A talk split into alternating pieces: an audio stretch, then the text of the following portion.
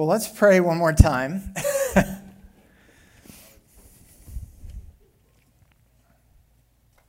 Daddy God,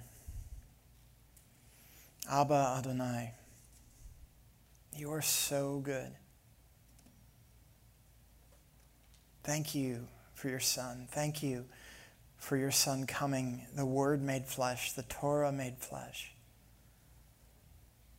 Not just to show us how it's done, but to make a way for us where there was no way. Holy Spirit, thank you that you're here.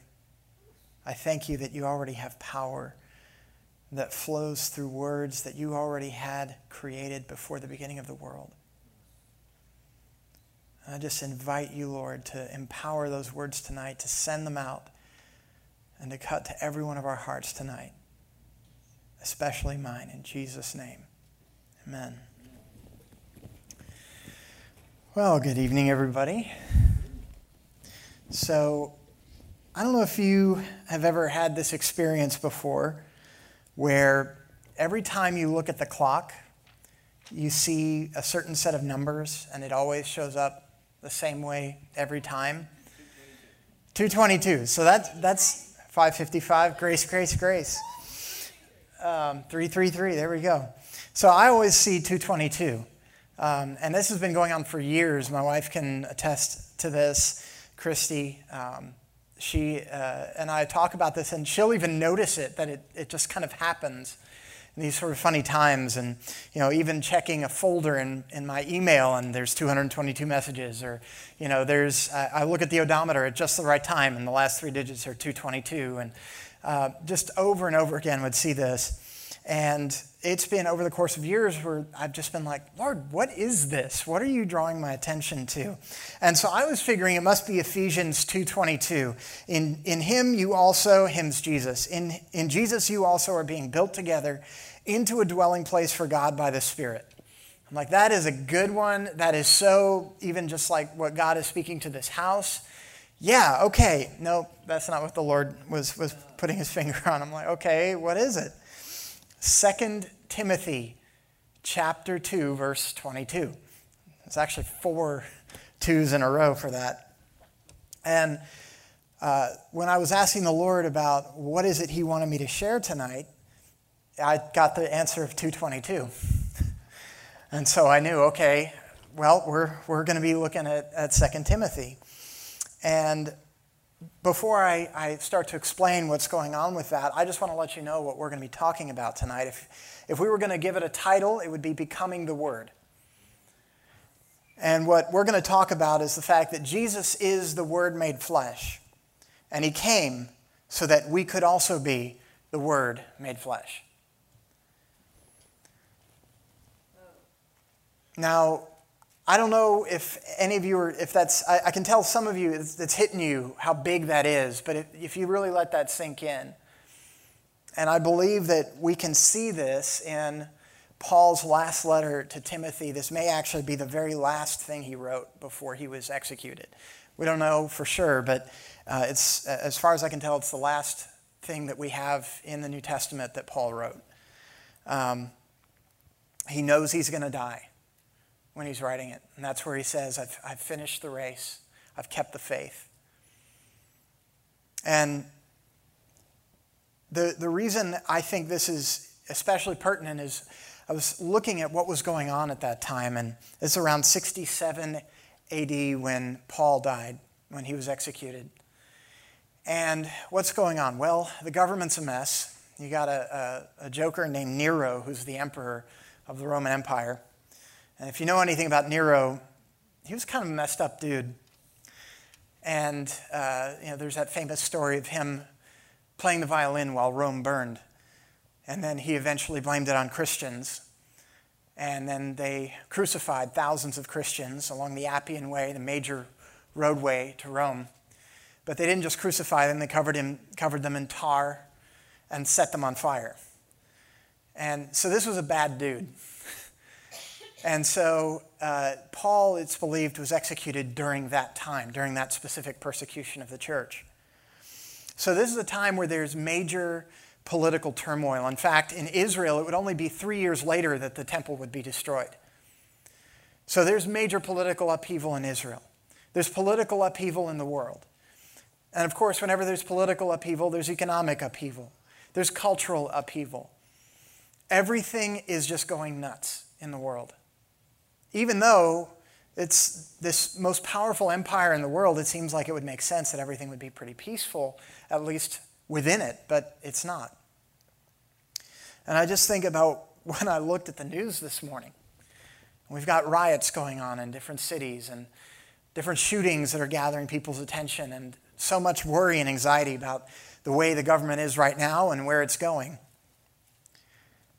And something that I think is a parallel too is that there's an increase in persecution of the church right now. And there was an increase in persecution of the church at that time. Because before, most of the persecution of the church was happening in Israel or just the surrounding areas, the Jewish communities outside of Israel. But now, starting in the year 67, the persecution really picks up outside of Israel. It starts to spread all over the world. And so I'm looking at this and I'm thinking, wow, whatever it is that Paul had to say to Timothy, um, it, it probably applies to us even more so right now because we see so much of that happening now. Persecution of Christians even spreading in our own country right now. And Paul was writing to Timothy about the word. There's heresies going on at the time. In fact, there's a big controversy going on in Ephesus there are these people who've actually been excommunicated from the church, and yet they're still running around preaching, and they're doing all these lies. They're saying that uh, Jesus has either not resurrected or has already come back. There's all these different things. In fact, there's so many weird heresies coming up that Paul's actually telling Timothy, look, don't even worry about trying to argue with them. There's no substance to it. It's just a waste of your time. It just starts to get to a point where they're making stuff up. There's no way to argue with it. And I can tell you, being a student in seminary right now, reading what's going on in most of academic theology in the United States and around the world right now, it's basically the same thing. It, it, sometimes I'm just reading stuff and I'm like, y'all are just making stuff up at this point. And of course, they're teaching this in a place where this is preparing the future pastors, the future leaders of denominations, churches all over the US and the world. There are people who actually fly in from all over the world to take these classes and read this stuff that people are just making up. So, I want to talk to you in the light of all of this and based on what I found here in 2 Timothy. Four aspects of living our identity of being the Word made flesh. Now, I read Ephesians 2:22 earlier, and even though that wasn't the primary thing I felt like the Lord was pointing to, it still applies. We are being built up as a living temple, walking the earth, containing the very presence of God. So that everywhere we go, God's already there. Now, the Holy Spirit may have already gone before us, but at the same time, we're containers of God. We contain the Holy Spirit. And I love how Bill Johnson even talks about how the Holy Spirit is just wanting to get out of unbelieving believers and he's trapped inside. And so he just wants to get out. The Holy Spirit is in there and he wants to manifest his presence and his power and his love on the earth. But just like that Bill Johnson quote, unbelieving believers, we don't necessarily believe who we are. We don't necessarily believe what it is we've been sent here for and who, who we are in terms of the Word. And ultimately, and I feel like there's a, there's a parable that Jesus spoke that really puts the finger right on it. Sometimes we want things that we don't need, that we shouldn't want. And it gets right in the way of God's purposes for us. I'll just read uh, from Mark chapter 4:19. Jesus is actually interpreting his parable of, I'll call it the parable of the seeds. People normally call it the parable of the sowers, the sower, or the par- uh, but really it could even be the parable of the soils, uh, more than that. But Jesus is explaining the parable, and he says at one point, this is about the seed that fell in ground that seemed good, but then the seed was choked out by other plants that were around it. And it says, But the cares of the world and the deceitfulness of riches and the desires for other things enter in and choke the word, and it proves unfruitful. Desires for other things, it's lesser loves. It's things that are taking the place of something greater that God has for us. Well, 2 Timothy chapter 2 verse 22. I told you that this was the big driver for this. Well, here's what it says. So flee youthful passions and pursue righteousness. I'm going to stop there. That word passions, now I'm reading from the ESV. It might read differently in your translation. It's not passions, it's desires. In fact, it's the same word that Jesus used in Mark 4:19. It's a specific kind of desire. Most of the time you see it in the Bible, it's actually referencing stuff that we shouldn't want, sinful desires. And these are the things that choke out the word, the word in our lives. So it says, So flee youthful passions and pursue righteousness, faith, love, and peace, along with those who call on the Lord from a pure heart. So those who call on the Lord from a pure heart, these are the people who just, they want Jesus. They love him. He's everything to them. Their heart is pure because it's completely set on Jesus. No other lesser loves are competing for that love for Jesus. Does that mean they can't love other people? No, they love other people, but it's through that love for Jesus. Yes, they, they, they love to serve and to lay down their own lives, but it's all through loving Jesus first. Jesus is the primary love through which all the other loves are channeled. So the husbands love their wives, and the wives love their husbands, but it's still through the love of Jesus. Now, I talked about our identity of being the word made flesh. Ephesians 4:22. You're just going to get a ton of scripture here tonight. It says in Ephesians 4:22, "Put off your old self, which belongs to the former manner of life and is corrupt through deceitful desires." There it is again. It's desires that are lying to you. They're saying this is more important. This is more important than anything else, and it's lying. It says in verse 24, "Put on the new self created in the likeness of God." Now, we are to put on Jesus Christ. But who is Jesus? He's the Word made flesh. So there's something about Jesus that's very much connected to what we find in Scripture. It's not just a person, but here's the thing if we don't know the person of Jesus, we're missing it. If we think it's just about knowing stuff from the Bible, it's not about knowing things, it's about knowing the person behind those things. But we encounter him when we read his word because he's already in it.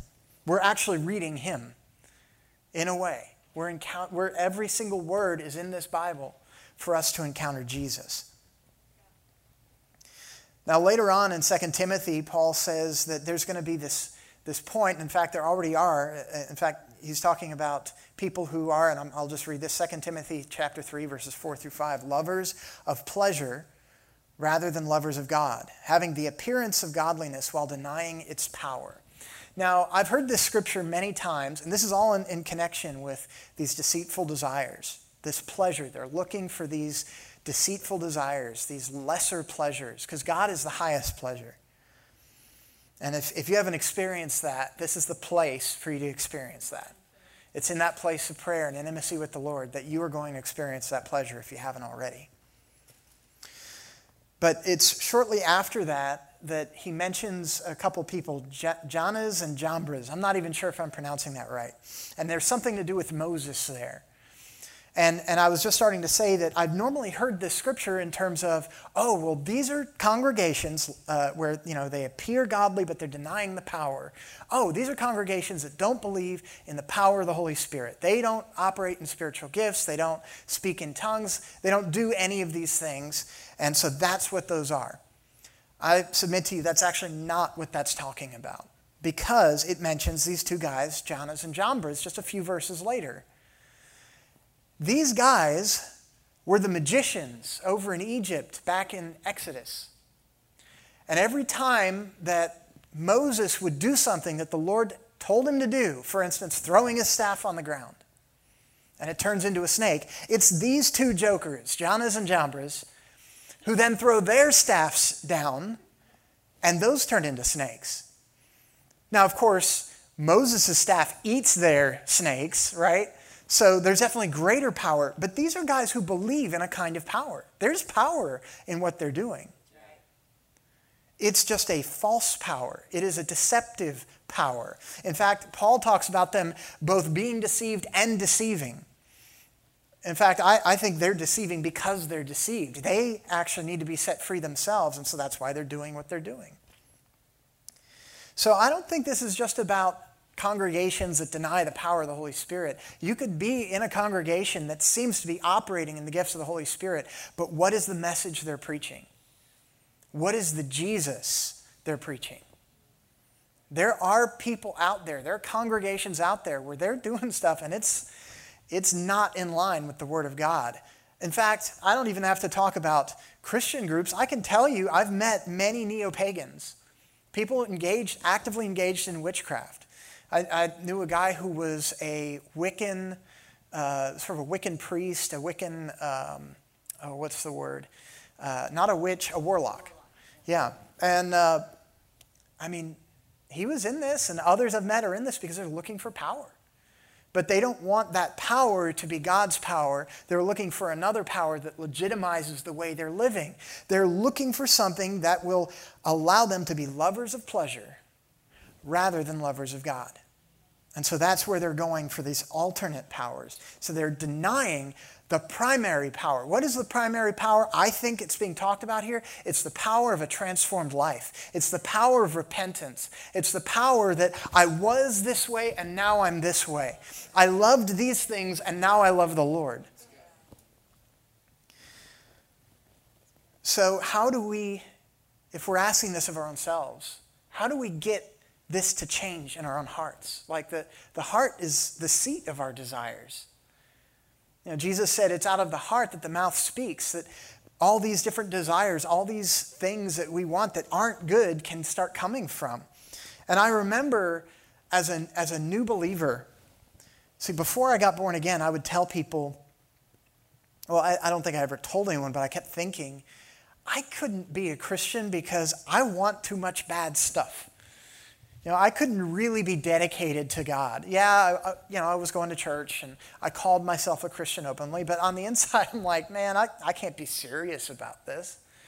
I just, I want bad stuff. And I don't, I don't, I, I'm okay with that.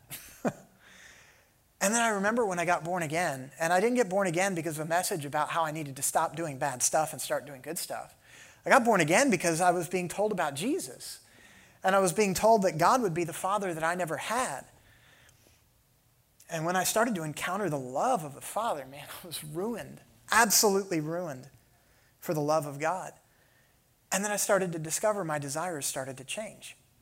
I didn't want the bad stuff anymore. In fact, I didn't even want to want the bad stuff anymore. All I wanted was more of Jesus. And so I'm going to as many Bible studies and campus ministries as I could. I was in college at the time. I think it was like five campus ministries and three Bible studies. I'm just like, where is more Jesus? Can I get some more? Where is it? Then I'm, you know, researching revivals on the internet and learning about all this stuff. I was listening to Misty Edwards before I ever knew who she was or what IHOP was. Uh, and in fact, I thought years later IHOP was a cult, and then I found out, oh, wait a second, these are actually people who've impacted my life. Um, so a, a key scripture I've, I've looked at for that is Psalm 37 4. Delight yourselves in the Lord and He will give you the desires of your heart. And if you think through it, right on its surface, it looks like okay, if I make God my primary desire, my primary pleasure, my primary delight, I'll get what I want, which will be Him. I, if I make God my primary goal, I get Him. That makes me think of in Hebrews, whoever would please God should believe that He is, and He's the rewarders of the, uh, rewarder of those who diligently seek Him. So he wants to reward us with himself. But there was another way I was reading this, and I think this is also quite powerful. It was powerful for me. I looked at it and I said, The desires in my heart aren't all right. So maybe if I delight myself in the Lord, He'll give me new desires. I can tell you I've tested that and it's true. The more I delight myself in the Lord, the more I find my desires become more and more and more in line with Him. So, another beautiful aspect of, of what the Lord has done through His Word, and it says in 2 Peter chapter 1, He has granted to us His precious and very great promises, so that through them, so through holding to the promises of God, we may become partakers of the divine nature. Oh, that sounds like starting to look like Jesus, like partakers of the divine nature. So, so wait a second, does that mean that sometimes in certain aspects of my life, someone might, they don't see me, they see Jesus when they're looking at me? Because the divine nature is coming off of me, I'm actually partaking of it? Seems to point a little bit to that idea of Jesus becoming the Word made flesh, so we can become the Word made flesh. But it says, having escaped from the corruption that is in the world because of sinful desire. So, part of how we leave the sinful desire is by holding to Jesus' promises, to the Lord's promises. Where do we find them, the most of them? Well, we find them in the Word, we find them in Scripture. Now, we can get them through prophetic words, but even those are ultimately still subject to what's already in the written Word. Those are secondary to it. So, really, if we get this, this word in here, in our hearts, well, I'm hitting the mic, sorry. Uh, but if we get this in our hearts, we will start to find that we are able not only to already know, in most cases, what God's prophetic word is for another person. I'll tell you, most of the time, He starts bringing up scriptures for me. He starts bringing up things, and I'm like, gosh, that sounds so common. And He's like, yeah, because it's in my word, because I actually feel that way. You know, it's like, man, this is like the 10th person that I'm prophesying over, and it's like, man, the Lord really loves you. And it's like, God, can I get something really novel? He's like, that is novel. It's novel to them because they don't know it. So when we look in His Word, in His written Word, we've actually got the ammo for us to shoot out prophecies with in ways we didn't even realize. It's not a big hocus pocus thing. He's already made His heart known to us. So, I want to talk to you next about dedicating our minds to the Word. We were just talking about dedicating our desires to the Word. And I feel like we, we have walked through here. Okay, here's how we do that. We, we need to start to really find out what, what His Word says. And that's actually directly part of dedicating our minds to the Word. So, to live this out, it's not enough that we just know about the Word, know what the Bible says. We've got to have a relationship with the Word. Knowing the Word intimately. I know Matthew Esquivel talked a few weeks ago about Jean Guyon. And I love how she writes in, in her book, uh, Encountering the Depths, Experiencing the Depths of Jesus Christ, that the purpose of the Word is for us to have an encounter with Jesus, to actually encounter the Lord. And I, I remember uh, a couple times where I've used her, her sort of explanations of here's how you can pray through the Bible. And my wife would often do these workshops based on Psalm 23, where it would be like, okay, now we're going to pray, read the word, and okay, uh, the Lord is my shepherd, I shall not want, you know, starting out Psalm 23. And, and then there's this one way that Jean Guyon talks about praying the word, where you, you read the word until you feel the presence of God. And there'd be times where I'd be reading the Lord okay, I'm right there. I feel the presence of the Lord right there. Um, didn't really have to go very far because it's already there. His word is there as more than an invitation. This is a written, open door to the heavens that we are able to just kind of reach our hand right in. And it's like, oh. And then we start to discover, oh, I was already there. I just didn't know it. I was already in the heavenlies because the Holy Spirit lives inside of me. So in terms of having this relationship with the Word, Paul actually told Timothy, do your best to present yourself to God as one approved, a worker who has no need to be ashamed, rightly handling the Word of truth. Now, there's a number of, of aspects to this. Now, in one respect, it's reading it. And, and Paul actually talked with Timothy later in the same letter, and he's saying, Look, I know you've been acquainted with, with Scripture since you were a kid. I know you've been reading this your whole life. You've been reading. Now, of course, Scripture at that time was mostly just the Old Testament. It's mostly just, you know, the, the Torah and the prophets and the Psalms and the Proverbs and, and all this stuff and, and the histories. And so Timothy's been reading this since he was a kid. But Paul also says that those scriptures are able to make you wise for salvation through faith in Jesus. Now, how many of you would like to be wise for salvation? I mean, I'm like, I don't even know what that means, but it sounds awesome, and I want that. I, I want to know the wisdom of God's salvation. Well, okay, that wisdom is Jesus. I'll just, I'll, um, you know, spoiler alert. But okay, that's very simple. That's, that's great Sunday school answer, but there's so much more to that because there's so much to God's plans of salvation that have depth and layers that we could spend an eternity going over. Oh, we get to. Um, but we could spend an eternity going over those things and never exhaust the heart of God and the wisdom of God in salvation.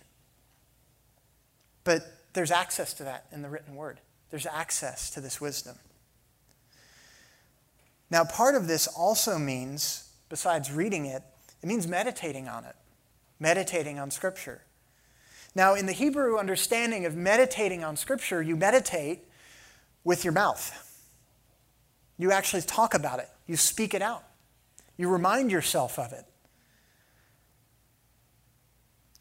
So that takes me to my third aspect here of dedicating our mouths to the Word. I told you four different ways that we, we walk in this of becoming the Word, of, of who we really are as being the Word. We dedicate our mouths to the Word. Now, this is a really interesting thing. How many of you have, you have heard that one scripture? It's from this letter, 2 Timothy. For God has not given us a spirit of fear. Just raise your hand if you've, you've heard that one. God has not given it. Yeah, almost all of us. And normally, we think of that in terms of a spirit of fear, in terms of deliverance, and in terms of, uh, you know, someone who's just really afraid all the time and fearful. And, and I know for me, that was a powerful scripture. For God has not given us a spirit of fear, but of power and of love and of a sound mind. But that scripture is not just about being set free from a tormenting spirit of fear. And I, again, I can tell you, I, I remember being in college, and this is shortly after I got born again, and I'm standing in my dorm room, and terror just starts coming over me. Now, I'd been used to this because for years that happened to me all the time. I couldn't stand being alone. I always had to have something on TV, music, something had to be on because of how much fear had control in my life. And I can tell you, I remember, and I think this scripture actually came to my mind, and, and terror starts coming over me, and I'm like, wait a second. This isn't right. This was a novel idea for me, by the way. This isn't normal. Wait, I don't have to feel this way. And I remember the Lord started to break that spirit of fear off of me in that time. I started to do stupid things afterwards, and I'd be like watching the scariest movies I'd always been afraid to watch, and be like, "Yeah, take that!" You know, I'm I'm not afraid. Um, I don't recommend that, by the way. but um, this is actually about the Word. That scripture.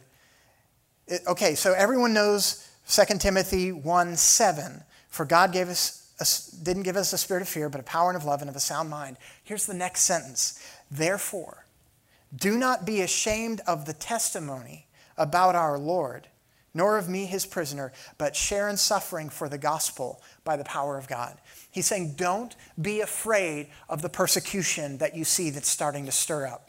Don't be afraid of what's happening, even though it may cost you your life, preach the gospel. Even though it may cost you your freedom, preach the gospel. Even though it may mean that you're going to be beaten, you may be stoned, you may be not popular anymore. I think they're well past that at this point. Go and preach the gospel. They may not like you, but go and preach the gospel. Whatever reason we have had to fear that keeps us from wanting to go out and share the gospel, and I'm not talking about street evangelism, but maybe you need to do that to help break the fear off. I know I have to do it to break some of that fear off. All right? But I know that we all have the ability to preach the gospel in our work, in our home when we're around friends. And I hope you've got some lost friends. I really do, because that is so much a part of being a Christian, is that we're able to develop relationships with lost people and we love them. It's not an agenda focused relationship apart from my agenda is to love you until you know Jesus. That's an okay agenda. If the goal is to check someone off on our let's get them saved book, oh, and then I'll love them afterwards, that's not it. But that's not a good agenda. But let's start with the agenda of I want this person to encounter Jesus, and the best way is for them to encounter Jesus through the word in me. And there are some situations where you can just straight up share the gospel with someone. And those are great. And that's what that's I mean, that's why I even brought up street evangelism. That's why, you know, that is awesome and necessary. But most of our lives are not spent walking up to strangers and telling them about Jesus. Most of our lives are spent in, with the same people we work with day after day, with the same family members that we see day after day. How many of them know Jesus? Well, that means we have an opportunity through every aspect of our lives to share Jesus with them, to share the gospel. So that's where Timothy is even told preach the word, be ready at all times, do it in season, out of season. So when it's convenient and when it's not convenient, preach it. Keep talking about it. And when I said earlier, do not be ashamed of the testimony about our Lord. Now, that word in Greek is, uh, it's a derivative of martyr. The, the word in Greek for testi- testimony or uh, tes- uh, a witness is a martyr. And the testimony is what a witness gives. Don't be afraid to share your testimony. But by the way, testimony is tied in with laying down your life. And you know what? People are going to want to stop hearing it. There are people who just won't want to hear it. They, it, Paul even warns Timothy they're going to prefer myths over the truth. And he says, But be sober minded, endure suffering, do the work of an evangelist. Whatever's going on, keep talking about Jesus. Don't be ashamed. Do not be ashamed. Everything I feel like in our culture is aimed at making us feel ashamed about being radically in love with Jesus. Somehow I'm going to come across as religious if I keep talking about how much Jesus means to me. Somehow I'm going to come across as a fanatic. You know what? Fine. Then call me someone who's lost his mind. Paul even said, look, whether we seem in our minds or out of our minds, whatever we're doing, it's because of the love of Jesus. For Christ's love compels us.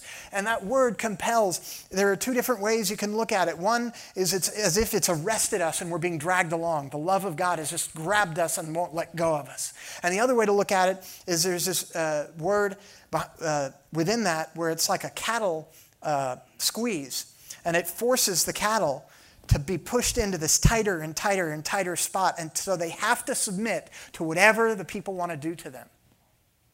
Normally it's giving them medicine or food. But in this case, it's like we're being put in this place by the love of God that I've got nowhere else to go. I've got to talk about Jesus. I can't help it. I've got to paint about Jesus. I've got to write about Jesus. I've got to tell jokes about Jesus. I've got to sing about Jesus. I've got to dance about Jesus. That's a totally healthy and normal thing for a person who is in love with the Word of God, who is in love with Jesus. But this also includes knowing when not to speak, when to avoid getting in what what Paul told Timothy are fruitless discussions. That's getting in arguments with people who are not interested in actually finding the truth, they just want to argue with you. Okay, now it's interesting. Paul doesn't say cut them off and never talk to them again. He says, look, there's other ways they need to be witnessed to. That may not be the primary way, but there are other ways. There are some people that getting into an in depth discussion is totally what they need, and there are others, they just need to see it coming off your life. They need to see every single aspect of your life saturated with the Word. And this has to do with the last part I wanted to hit on, which is dedicating our bodies and our actions to the Word. Now, when we dedicate our bodies to the Word, now we start to embody the Word. We start to become a living evidence of the Word. And what do I mean by that? Well, for instance, in 1 John, I love how the New Living Translation puts it. Paul tells, uh, sorry, I'm, it's John telling, uh, telling the people reading this letter, he's saying, Stop just saying that you love each other. Really show it by your actions. You see, having the word in our bodies means that we take action consistent with the word. Now, if Jesus is the word, there's something else we realize. Okay, so Jesus is the word, he's the word made flesh. Now, we also know that Jesus is God because, okay, it's the same thing. God is love, so ultimately the, the word is pointing to love. That's what this comes down to is sacrificial love, pouring out of our lives, not just in word, but also in deed. So we talk about it, but we live it in our actions, sacrificially loving people when it doesn't even make sense anymore. You know, I, have learned a lot about the homeless situation in America, and I even did an immersion at one point in Waco where we lived homeless for a weekend and uh, learned a lot about it.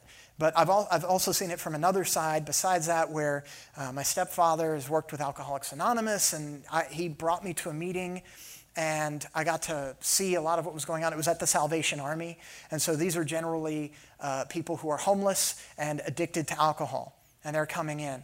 And I've talked with my stepfather a lot about this, and he's told me, man, if you give these people cash, they're just going to use it for drugs or booze. That's all they're going to do. But then there was something else I started to realize when I had that weekend where I lived homeless. And it was how unwelcome we were living as homeless people. There was no open doors for us. There was no churches we could even walk into to find a Bible in Waco. And it was just amazing to start to realize okay, whatever the reasons are for this person being poor, whatever the reasons are for them being homeless, they still need the word. And there is that really important part in Isaiah where it talks about the gospel being preached to the poor.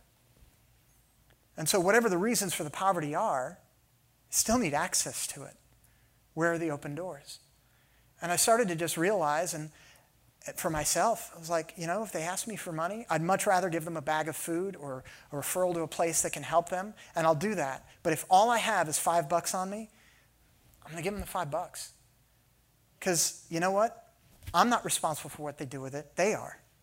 But I'm going to show them in every way that I can that they are worth love and that there is a way out. Now, as we embody this, as we embody this love, as we embody the Word of God, we have to realize it's going to make some people not happy. And it, it, you can instantly think, well, what? Being loving? Talk, okay, I, I guess I can understand talking about Jesus, especially if you bring up He's the only way. But being loving? Well, here's, here's why. Hebrews 4:12 for the word of God is living and active, sharper than any two-edged sword, piercing to the division of soul and of spirit, of joints and of marrow, and discerning the thoughts and intentions of the heart. You know, it's funny before I came up here tonight, two different people prayed over me and prayed for piercing of the word. Well, that's what the word does. It pierces. And when a person is totally saturated with the word, it starts piercing hearts around them. They are basically like a giant Ginsu knife everywhere they go of the word, and it's cutting straight to the heart of people. Just being loving, being happy, being joyful, even enduring suffering, even tearfully enduring suffering, but not letting go of Jesus, that starts cutting on people it starts rubbing them the wrong way. Everyone's familiar with that phrase, right? Well, it's basically the same idea. It starts rubbing people the wrong way. So, this is why Paul even warned Timothy anyone who desires to live a godly life in Jesus is going to be persecuted. Now, I've heard that frequently preached in a negative sense. Well, if you're not getting persecuted, then you're not living for Jesus. I don't know, don't know why I went for that accent, but there you go. Um, but there's definitely a sense in which, okay, when you're saturated with the word, some people are probably going to get uncomfortable. But you know what? We're all growing here. None of us has arrived necessarily. We're still wanting to go hard after God. But it's in this process of going hard after God, being saturated with Jesus, eventually don't get surprised when it rubs someone the wrong way. They're getting cut to the heart by the word. The word is actually doing its work. And it may even be leading them to repentance. I don't know how many of you know the story of those missionaries who went to Ecuador. Five missionaries, I think this was in the 1950s. And they wanted to reach this tribe which no one had had much contact with. Uh, they're called the Waorani. Um, at that time, they knew them as the Auca Indians. And all five of these missionaries were slaughtered by them. One of them even had a gun, and he, but he said, You know what? I'm not going to use it because uh, I know where I'm going when I die. But if I shoot one of them, I don't want to send them to hell. So they gave up their lives. Well, the sister of one, the wife of another, the child of one, all went to live with these same Indians, these, these South American Indians, after their husbands and brothers had been killed. And that tribe, most of it was led to the Lord. So, this very thing that led to their own destruction their, or persecution, bodily destruction, was actually the thing that set these people free. In fact, it, there, it said that after these men were killed, a whole chorus of angels appeared at the treetops singing. And this was a key part of the reason why that tribe was open to the gospel afterwards. So, I'm just skipping ahead here to finish up. So, I, I just, uh, one last thing here uh, before I wrap up. You know, it says in 1 John that whoever um, keeps the Word of God, whoever holds it tightly, whoever holds it close to themselves, who makes it the most important thing in their life, in him truly the love of God is perfected. I want to see the love of God made perfect in my life. And that requires getting to fall in love with the Word. But here's an interesting thing about this. So, I've talked to you tonight about dedicating our desires to the Word, dedicating our minds to the Word, dedicating our mouths to the Word, and dedicating our bodies and our actions to the Word. So, our desires, well, that can be, we could also say, just dedicating our hearts to the Lord. Dedicating our mind, dedicating our mouth. Well, you know, the mouth is interacting with the heart and your mind. And so, really, it's dealing with your whole soul. And then your body, that's, that's where your strength is, right? Physical strength. So uh, it's basically dedicating your heart, mind, soul, and strength. You know, like love the Lord your God with all your heart, mind, soul, and strength. You see, the Word of God was made flesh so that we could become the Word made flesh. So, how does this happen? It happens through falling in love with Jesus, through not just falling in love with him as the experiences of Jesus. And I love experiencing Jesus in worship and in prayer, but really wanting to get to know him. And he gave us his word, his written word, as a way for us to get to know him, what he's like. And that actually helps us then to d- determine. Remember what we were talking about with deceptive desires earlier? It helps us to recognize wait a second, that doesn't line up with what I know about Jesus. Maybe that isn't right. Maybe that's not true. So the better we get to know his heart, his word, the better we get to know his heart. So I just want to invite everyone here to really just ask yourself this question and really talk to the Lord about it. It's this thing from one of the Psalms, David talking to the Lord Lord, search my heart and know me and see if there be any wicked way in me. Specifically, are there any desires I've been going after, Lord? It's taken over a part of my heart that belongs to you. Is there anything that belongs to you? And instead of uh, letting that kind of become an open door for, for the enemy in your life to just get down and, and sad, and we're looking for conviction, not condemnation. Could you get the music playing over the speakers? Um, I really want to invite you to worship the Lord for a few minutes and just reclaim that part of your heart for Him and rededicate that part of your heart to Him. So just take some time and just ask the Lord, God, is there any part of my heart that's chasing after something that, man, it's just not as good as you, and it's taken over a place that belongs to you? All right. Lord, we just, we welcome you, God. Holy Spirit, we thank you that you're here. We thank you that you love intimacy with us. So, Lord, I ask you, stir us up to see you as you are, the perfect lover of our souls. God, you're a safe place. Open our eyes, Lord, to those things that are competing for your attention in our own hearts. And help us to let go of those things and grab hold of you. Jesus' name, amen.